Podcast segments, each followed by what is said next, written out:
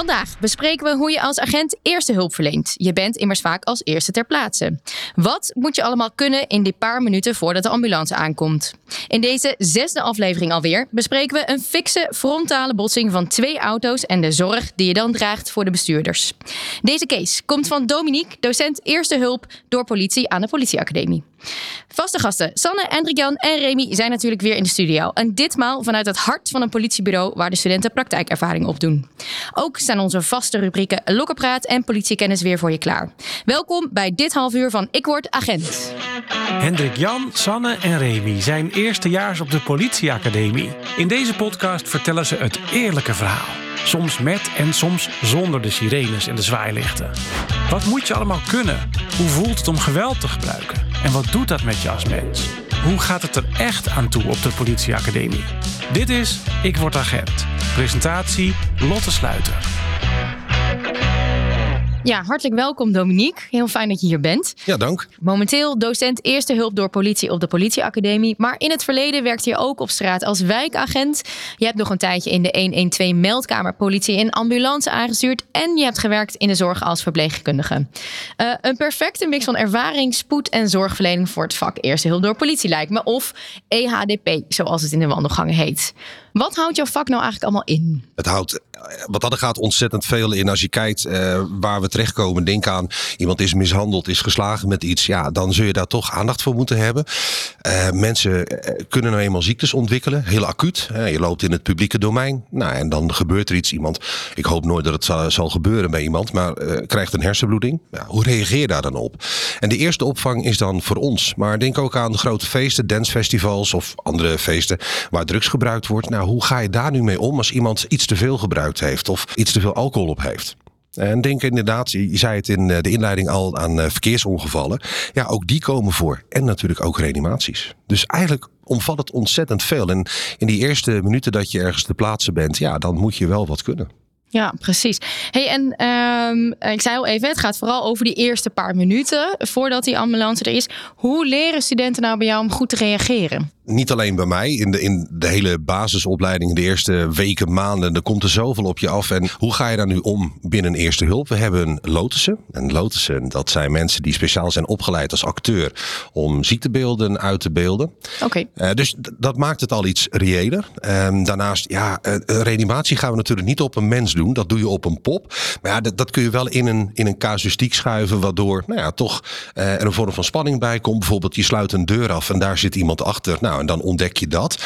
Uh, ja, je probeert zo realistisch mogelijk te trainen. Maar auto's op elkaar uh, botsen, ja, dat doen we maar niet. Want dan wordt het wel een hele dure geschiedenis. Maar met stickers met een, een barst in de ruit of andere zaken kun je al heel ver komen. Ja, dus zo concreet wordt het. Ja, ja. En zijn er ook dingen die studenten wel op elkaar oefenen? Want je zegt heel bewust, hè, we hebben die lotusacteurs uh, of de poppen. Uh, ja, ze leren uh, de draaiingen ook. Hè. Denk aan stabiele zijligging, snelle kanteling. Ja, dat, dat doen ze ook bij zichzelf. Maar um, de tourniquet is on, onder andere iets. Hè. Stel dat je aangeschoten wordt of uh, iemand schiet op je en ja, je krijgt een ferme bloeding in je arm, in je been. Ja, dan moet je wel een tourniquet om kunnen leggen. En om te ontdekken, hey, hoe voelt dat nu en hoe ver kan ik hem doordraaien? Ja, dat doen ze dan ook even op zichzelf. En dat kan gelukkig heel veilig. Ja, studenten, heel even zo het rijtje langs. Jullie lopen nu natuurlijk al een tijdje mee in de praktijk. Zo even in één zin, wat hebben jullie al aan ervaring opgedaan als het gaat om eerste hulp verlenen? Remy?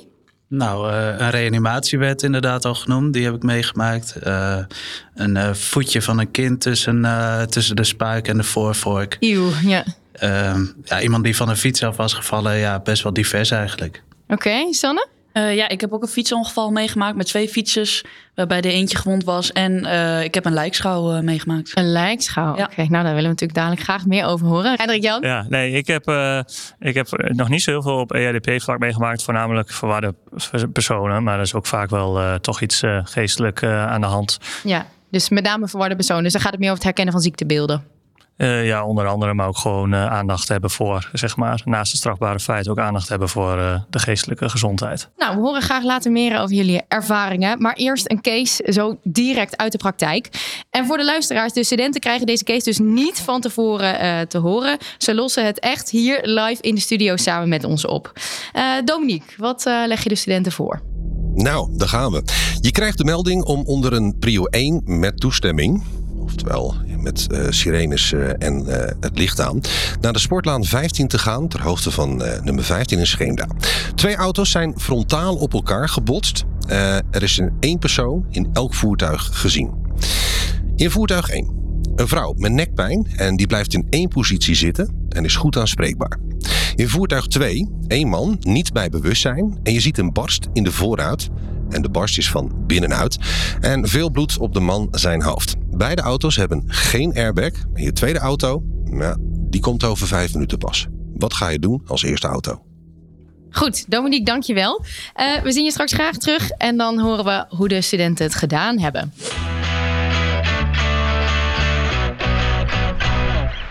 Ja, studenten, dat klinkt als een ongeluk met best wel een stevig trauma. Uh, voor de helderheid, jullie zijn dus met z'n tweetjes als jullie aankomen. En uh, ja, er is dus één man en één vrouw gewond. Wat gaan jullie als eerste doen, Hendrik Jan?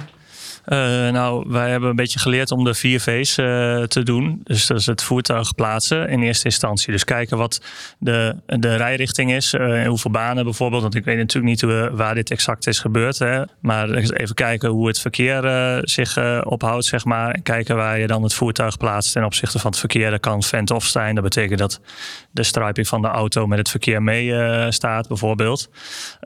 en dan staat die schuim met de wielen ingedraaid naar de berm. Dus als er een auto opklapt, dan draait de auto naar binnen. Dus dat zou ik als eerste doen. En dan zou de tweede collega uh, zich uh, kunnen, kan dan op dat moment ook verkennen, zeg maar. En dat is de tweede V. De derde V uh, laat ik aan mijn collega. er wordt even naar de overkant gekeken, want jij hebt dus... dus ja, voertuig. Voertuig. En dan verkennen. Verkennen. de veiligheid ga je dan bekijken heb je te maken met bijvoorbeeld uh, brandbare stoffen of uh, glas wat er uh, ligt waar je aan kan baseren. Dus ja, ben je met je eigen veiligheid, maar ook van de omstanders bezig. Oké, ja, dus je maakt eigenlijk een soort scan ja. van, van wat er daar een beetje zo in de omgeving gebeurt. En, en verder, ga je bijvoorbeeld filmen ook bij aankomst of zo, Sanne? Uh, de vierde V, die is dan uh, de vervolgacties. Daar ga je dus echt ook handelen. Um, dus dan ga, je, ja, dan ga je ook naar de slachtoffers toe. Belangrijk is dus dat je eerst uh, de eerste collega nog even weer goed uh, gaat kijken. Want uit de melding blijkt dus dat er wordt er gezegd dat er twee slachtoffers zijn. Maar goed, een melding dat zegt natuurlijk niet, niets over de werkelijkheid. Wie weet ligt er ergens nog wel eentje of achter in de auto. Dus dat is heel belangrijk. En ja, als je aankomt kun je altijd even filmen of even een paar foto's maken... om gewoon uh, nou ja, even helder te hebben hoe de situatie is als je aankomt. Is toch goed, want je wil zoveel mogelijk sporen ook behouden. Maar goed, ja, je komt daar zelf aan. Misschien komen de ambulances en dergelijke aan. Dus dat is niet altijd mogelijk. Dus ja, je kunt ook foto's maken of filmen even snel als je heen loopt. Uh, ja, en dan ga je natuurlijk dus even kijken bij de slachtoffers. Uh, wat zijn ze nodig? En dan, wat begint er dan? Dus je hebt de omgeving gescand, uh, de, de auto staat goed, zeg maar. Het verkeer is omgeleid. Je hebt misschien nog extra hulp ingeschakeld. Of is dat dan nog niet gebeurd op dit moment? Ja, je gaat de de, de, het hele incident in kaart brengen voor de meldkamer. Dus je gaat de exacte locatie uh, ook geven, want nu is het ter hoogte van 15. Uh, maar je gaat de exacte locatie doorgeven. Je gaat uh, aangeven hoeveel mensen er betrokken zijn. Dat doe je dus uiteindelijk uit je verkenning. Je gaat aangeven of er, nou wat San ook al zei, of Remy, het aantal stoffen of lekte benzine, dat soort dingetjes. nou ja, in dit geval kun je al vrij snel opmaken, omdat er een barst in de vooruit zit, dat het om een hoog energetisch trauma gaat. een hoog energetisch energetisch trauma betekent met? Ja, dat het met uh, hoge snelheid is gebeurd. Dus uh, de man is uh, nou ja, tegen de vooruit aangeklapt. En nou ja, wij hebben daar beelden van gezien, zeg maar. Of in ieder geval voorbeelden van gehad.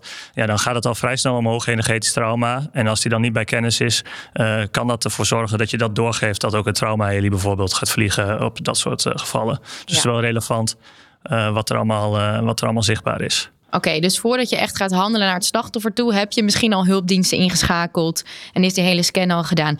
Oké, en dan kom je dus bij die auto's. Jullie zijn met z'n tweetjes. Het gaat om twee mensen die allebei een trauma hebben. Uh, waar begin je dan, Sanne? kijken hoe de situatie is of hoe de slachtoffer erbij ligt. Uh, daar hebben we ook de ABCD-methode voor. Nou, airway, breathe, circulatie is dat. En D, ja, dan gaat om te kijken hoe bewust de mensen nog zijn, zeg maar. Zijn ze bewusteloos of reageren ze nog goed? Oké. disability. Ja, disability. Dus. Disability, ja. oké. Okay. Ja. ABCD. Ja. Dus je uh, komt aan en je gaat die ABCD doen. Dus wat doe je dan precies? Uh, nou, je begint dus met kijken, luchtweg, is die vrij? Uh, nou, is die vrij? Dan ga je ook kijken of er ademhaling is. Ehm, nou, en vervolgens kun je dus ook ehm, nou, bij de pols of hier ergens uh, voelen of dus ook de hartslag uh, oké is. Uh, nou, zo ga je eigenlijk alles bij langs. En dan nou, is diegene bij bewust. Dan kun je even een aantal vragen stellen om te kijken in hoeverre die ook echt bewust is. Wat er allemaal gebeurd is. maar eerst bij beide doe je dus even kort die scan om ook te kijken van goh, wat zijn ze verder nodig. En meestal wordt er ook gezegd, degene die het hardst scheelt, die kan wel even wachten, als het ware. Ja. Degene ja. met het meeste pijn, die is het stilste. Uh, ja. Dus ook kijken, want je bent natuurlijk met z'n tweeën. Ja, hoe kun je dat uh, verdelen? Ja, dus in principe ga je eerst naar de persoon toe die het minst hoort, zou je kunnen zeggen. Ja, in die zin wel. Nu heb je dus het geluk dat je ook met z'n tweeën bent. Dus als de een uh, die check doet, kan de ander natuurlijk ook even bij de volgende die check doen. En Remy, wat is het doel nou echt van die ABCD, zeg maar? Dus stel je hebt dat gedaan en dan? Ja, je kan een uh, inschatting maken wie uh, op dat moment het meeste hulp nodig heeft. Uh, is je hart ermee gestopt bijvoorbeeld, hè? dan de C. dan moet je direct gaan handelen. Dan moet je direct gaan reanimeren. Je kan ervan uitgaan dat als iemand niet meer ademt... dat de circulatie dan ook is gestopt of gaat stoppen. Uh, dus dat je dan uh, direct hulp moet gaan verlenen. Ja, en heeft iemand alleen een snijwondje ergens, dan is dat ook vervelend. Maar dan heb je niet acute hulp nodig. Ja, dus je beslist redelijk snel wie voorrang heeft ja. op basis van die test. Oké, okay. ja. nog even terug naar de case. Um, uh, we hebben, jullie hebben dus die beide slachtoffers uh, gecheckt. De ene man die, uh, die is niet bij bewustzijn, die andere persoon wel. Um, op een gegeven moment komt het tweede team dan aan, of de ambulance. Wat gebeurt er dan? Want er gebeurt natuurlijk steeds meer op zo'n plek ook. Hendrik Jan. Uh, nou, wat van belang is dat het eerste team ook vaak de leiding krijgt. Dus die heeft dan een, uh, de kleur auto wordt ook groen of je trekt een groen uh, hesje aan. Dat je in ieder geval zichtbaar bent voor de collega's. Dan komen collega's in eerste instantie ook bij jou om te vragen wat, wat de rolverdeling is. nou, in dit geval was mevrouw volgens mij had, had nekletsel, maar was wel aanspreekbaar. Die heeft, nou ja, wat Sanne al zei, maakt nog geluid, zeg maar. Dus dan is er nog ademhaling, dat soort dingetjes.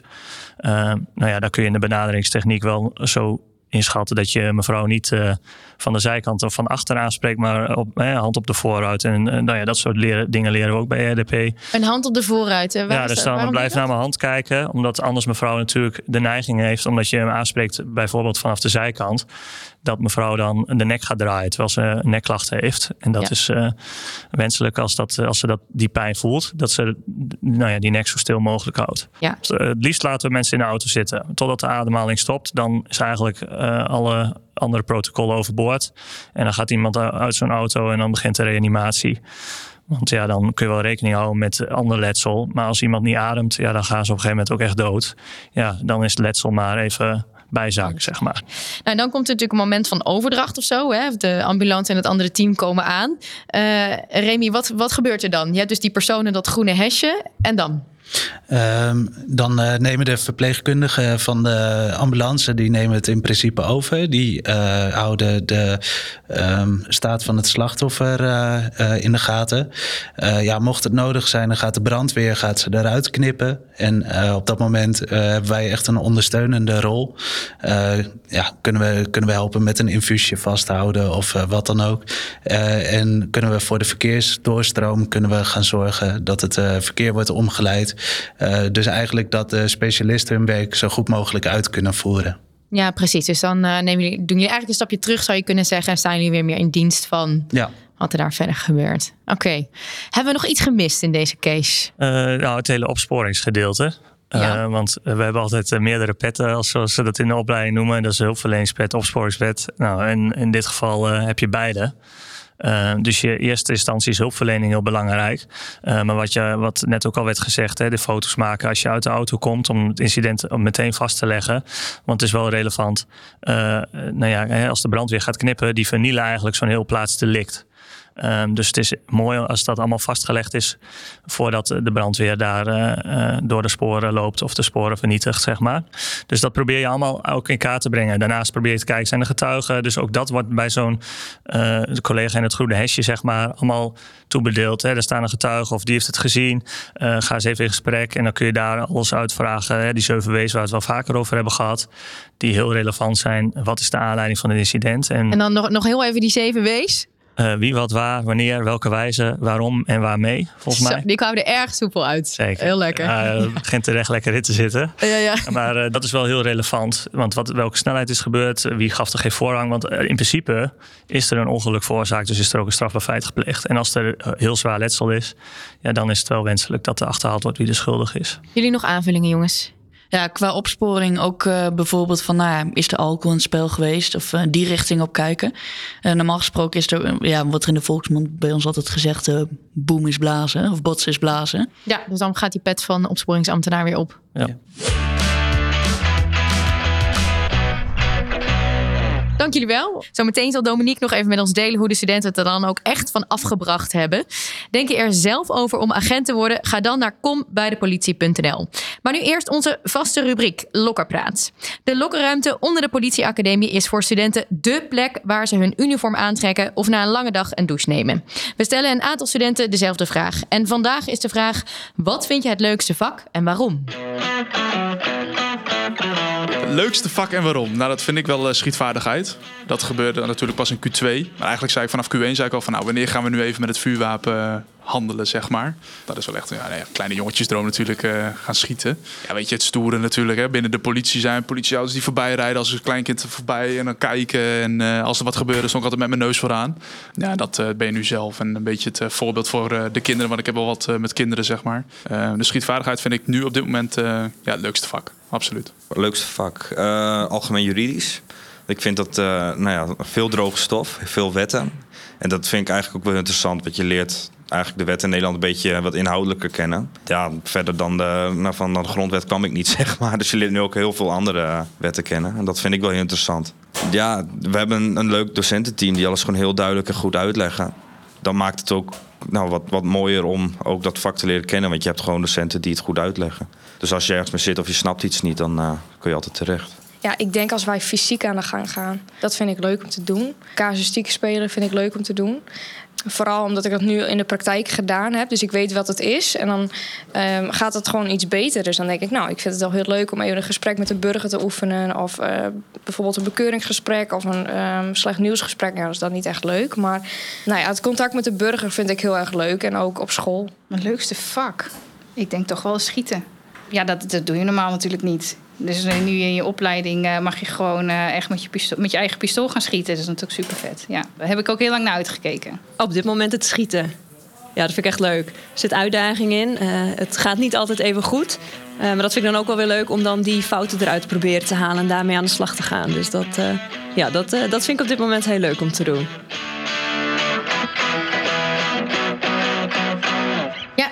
In de studio is docent EHDP Dominique. Ehm, hoe hebben de studenten het ervan afgebracht? Nou, ik zal geen cijfers geven, maar ik word hier wel heel gelukkig mee. En het mooie wat ze zeggen eh, is ook van. Eh, Je stapt daar naartoe en aan de ene kant een, een eerste hulp eh, vraag ligt daar natuurlijk. Maar aan de andere kant ben je ook direct opsporingsambtenaar. En dat, dat maakt het altijd wel lastig. Je bent met zoveel dingen tegelijk bezig. En het meest belangrijke is altijd eigen veiligheid. Dus eh, als de veiligheid niet gegarandeerd is, kun je ook niet verder gaan.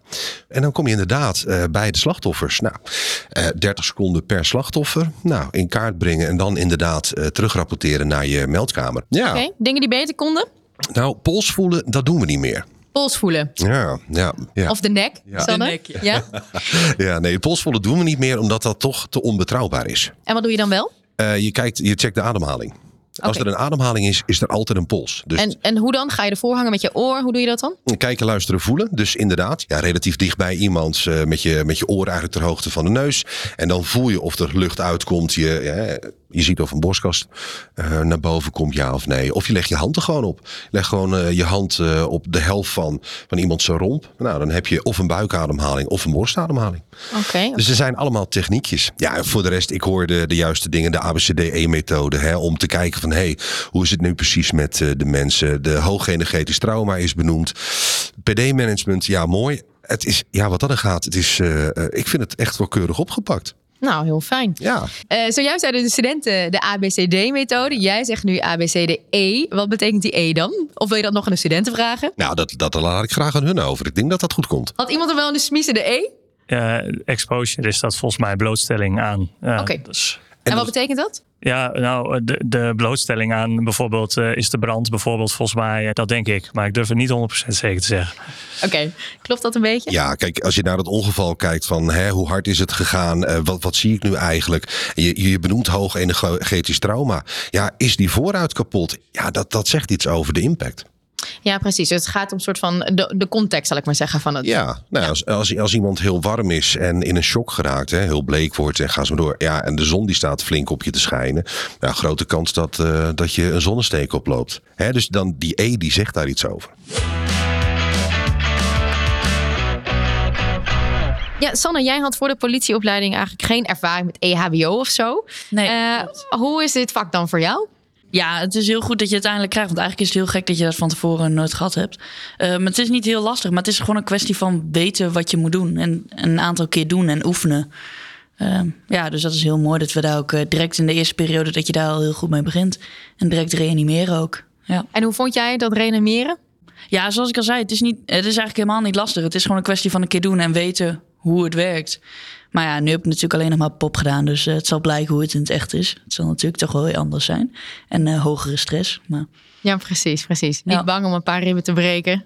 Nee, nou, je hoort vaak dat dat de eerste keren wel gebeurt. Maar uh, we gaan het zien. Ja. Fingers crossed. Ja. Oké. Okay. Ja, Remy, jij vertelde in de introductie dat je een reanimatie hebt, hebt beleefd. Ja. Um, wat is daar gebeurd? Uh, ja, iemand uh, die een hartstilstand had. Uh, wij werden daar als eerste auto naartoe gestuurd. Ja, toen kwamen we eigenlijk tegelijk met de ambulance daar terecht. En dan moet je gaan handelen. En toen, oké, okay, ja. Dus jullie waren die eerste politieauto? Het uh, personeel van uh, de supermarkt waar het uh, gebeurde, die is in de eerste instantie begonnen met reanimeren. En toen kwam de politie, die, dus wij hebben zeg maar die mensen eraf gehaald en de zorg overgenomen met de ambulance. En ja, dan begin je met borstcompressies geven, ja, het beademen. En dat heb je ook echt zelf gedaan? Uh, mijn maatje die heeft dat uh, gedaan. En uh, ik heb me in de eerste instantie op het personeel van de supermarkt gericht. want die zaten er heel erg beduust. zaten die ernaar te kijken. Ja, ik kan me voorstellen dus, dat je ook echt wel een lichte shock bent ja. als supermarktmedewerker dan. Ja, ja. dus die, die moesten daar weg. Uh, ja, dat, dat heb ik dan gedaan. En later heb ik uh, uh, de identiteit van het slachtoffer vastgesteld. En je zei de ambulance kwam tegelijk met de politie, maar toch is jouw maatje gaan reanimeren. Waarom heeft de ambulance dat dan niet gedaan? Um, omdat de ambulance beter is met het beademen van het slachtoffer. Die hebben daar een ballonnetje voor, dus die kunnen dat veiliger doen dan wij. En ondertussen zijn die ook bezig met de monitoren en zo aansluiten. Dus... Ja, precies. Dus ze zijn echt met z'n drieën met dat slachtoffer bezig geweest? Uh, ja. ja, uiteindelijk ja. nog wel meer. Want er komt nog een tweede ambulance bij. We waren met twee eenheden politie. En uiteindelijk komt de brandweer ook nog. Omdat het dus bij een supermarkt was, moest er een scherm omheen komen. Een zichtscherm.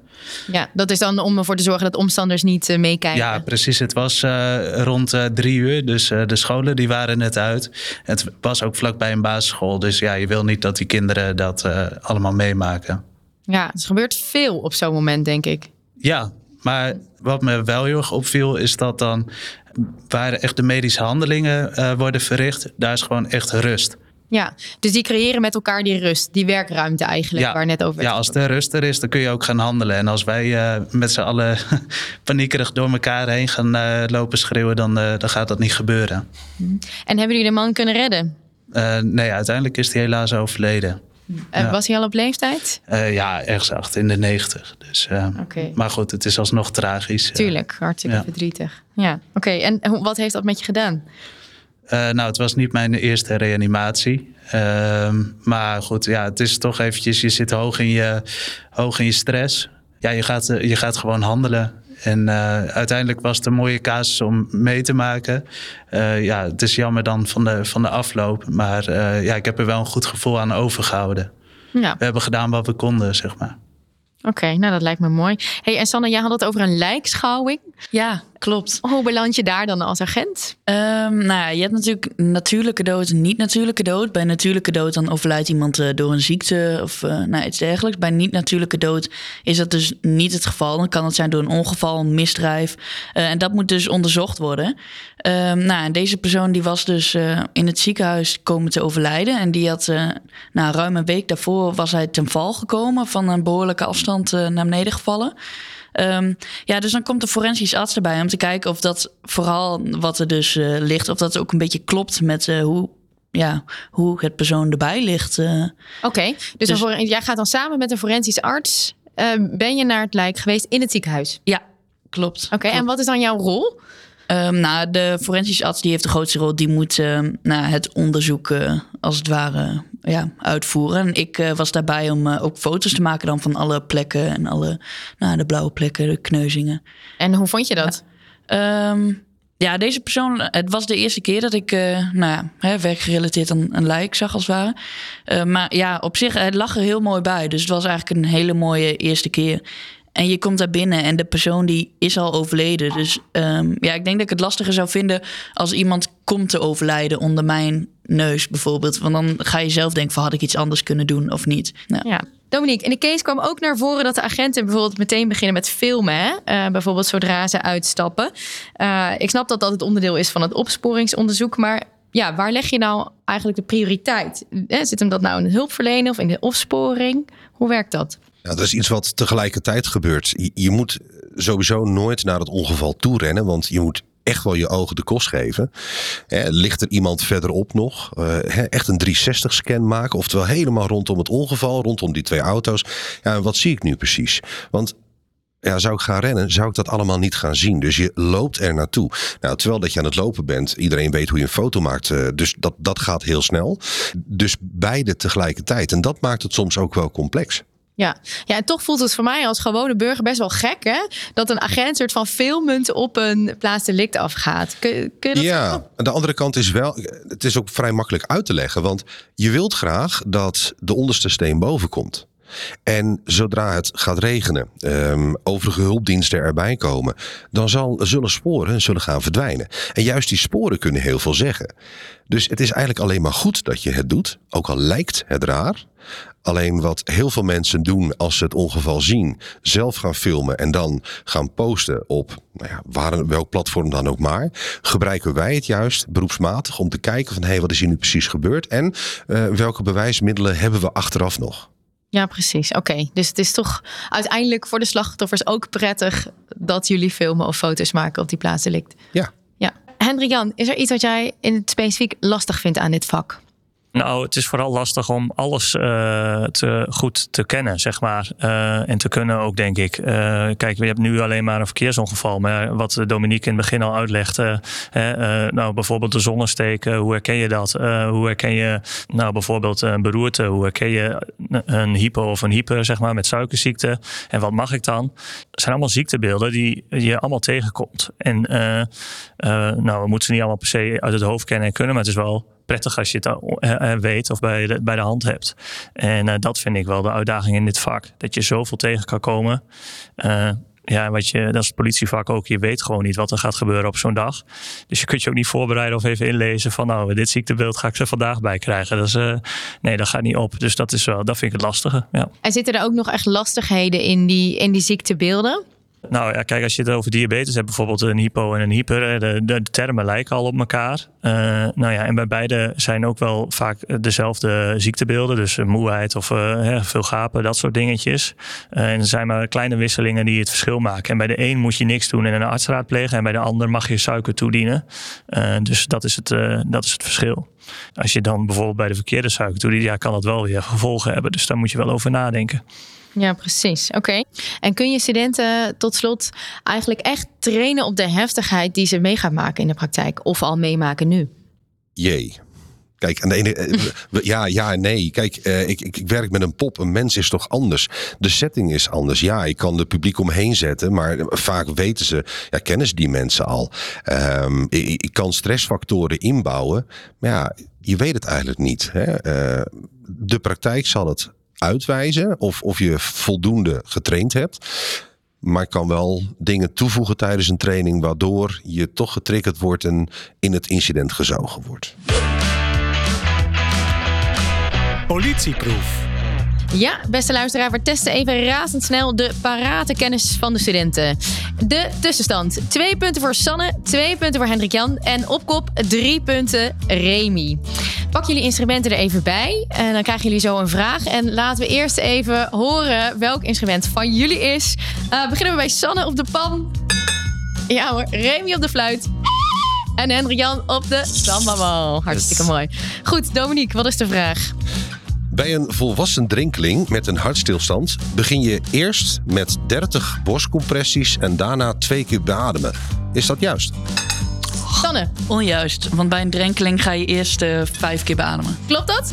Volledige punten. Yes, lekker. nou Sanne, dan uh, sta jij uh, samen met Remy nu op kop. drie, drie Hendrik Jan. En toch iets sneller zijn de volgende keer. Ja, komt goed. Oké. Okay. Bedankt Remy, Sanne en Hendrik Jan voor jullie verhalen. En bedankt Dominique, docent Eerste Hulp door Politie. Misschien wel binnenkort jouw docent als je bij de politie wilt.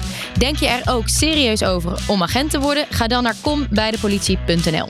De volgende en alweer de laatste aflevering gaat over leren in de praktijk. De studenten lopen dan een paar maanden mee en delen openhartig hun twijfels en hoogtepunten. Ook vraag ik ze hoezeer de opleiding verschilt van de praktijk. Praktijkbegeleider Ron schuift dan aan, agent in het dagelijks leven en iemand die al vele studenten onder zijn vleugels nam. Tot slot blikken we ook even vooruit. Want wat voor agent hopen Remy, Sanne en Hendrik Jan uiteindelijk te worden? Beste luisteraar, jij bedankt voor het luisteren. Mijn naam is Lotte Sluiter. Tot de volgende. Ik Word Agent is een podcast van de Politieacademie en de politie. In samenwerking met NAP1 Podcasts.